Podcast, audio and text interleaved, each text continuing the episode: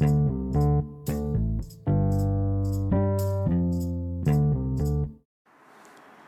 never really talked much or even looked at each other, but it didn't matter because we were looking at the same sky together, which is maybe even more intimate than eye contact, anyways. Hey guys, and welcome back to an all new episode of Skydive. I'm your host, Skylin Rashar Langstaff, and today we're going to be talking about an amazing new book by John Green called Turtles All the Way Down. Uh, John Green is a very famous author. He's the author of the book A Fault in Our Stars, Looking for Alaska, Abundance of Katherine, and Paper Towns. Now, Paper Towns and The Fault in Our Stars both have movie adaptations. The Fault in Our Stars was very popular. It has Shailene Woodley and Ansel Elgort. And then Paper Towns has Cara Delevingne as well as Nat Wolff. But today we are just going to be talking about turtles all the way down. Now, on the cover of the book, it goes like this 16 year old Aza never intended to pursue the mystery of fugitive billionaire Russell Pickett. But there's a $100,000 reward at stake, and her best and most fearless friend Daisy is eager to investigate. So together, they navigate the short distance in broad divides that separate them from the Russell Pickett's son, Davis. Aza is trying. She is trying to be a good daughter, a good friend, a good student, and maybe even a good detective, while also living within the ever tightening spiral of her own thoughts. So, when I first grabbed this book from the airport bookstore, I was thinking turtles all the way down. This is going to be interesting. I've never really read a book on turtles, but as I started reading it, I just kept thinking, so when is this phrase going to come up? So, when are we going to learn about why it means, or why the title Turtles All the Way Down?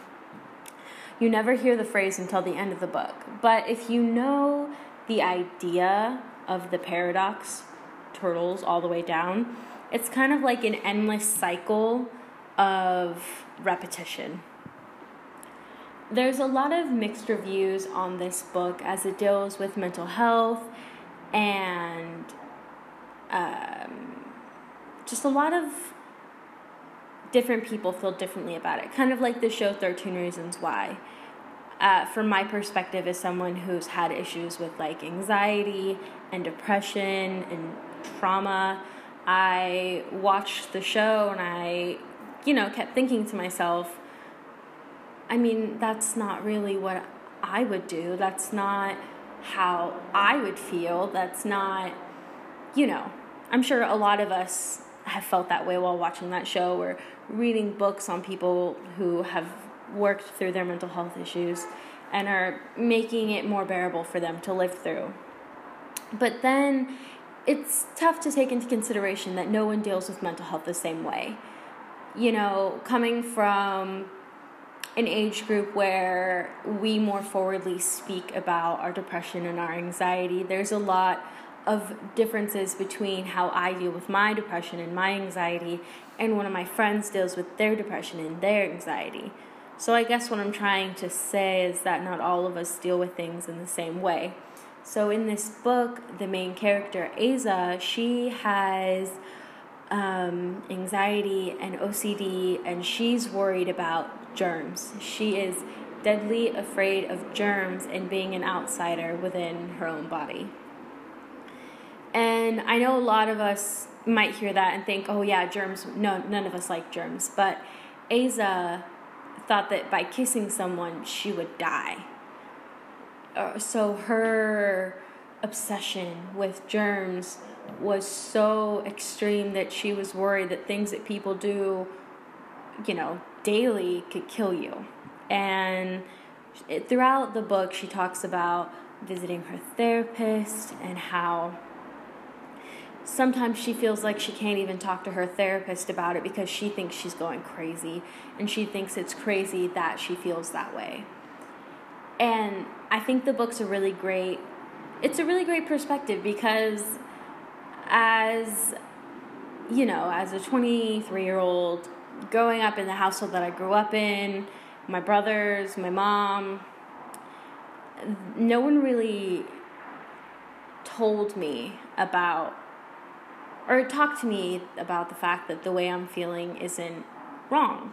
you know, having feelings of anxiety and depression. It's not wrong. I mean, it's not happy. You know, no one's happy when they're feeling depressed or anxious, but it's not something to be reprimanded for. So it wasn't until, you know, I grew very close with my uh, now sister in law that I was finally able to like comprehend like depression and anxiety or everyday things that a lot of people deal with.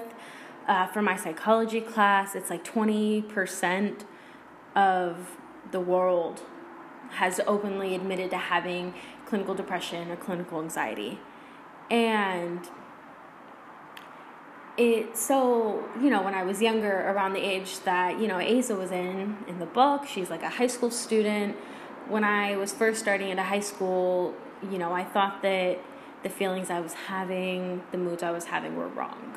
And i wish that there had been more books or shows or information on it.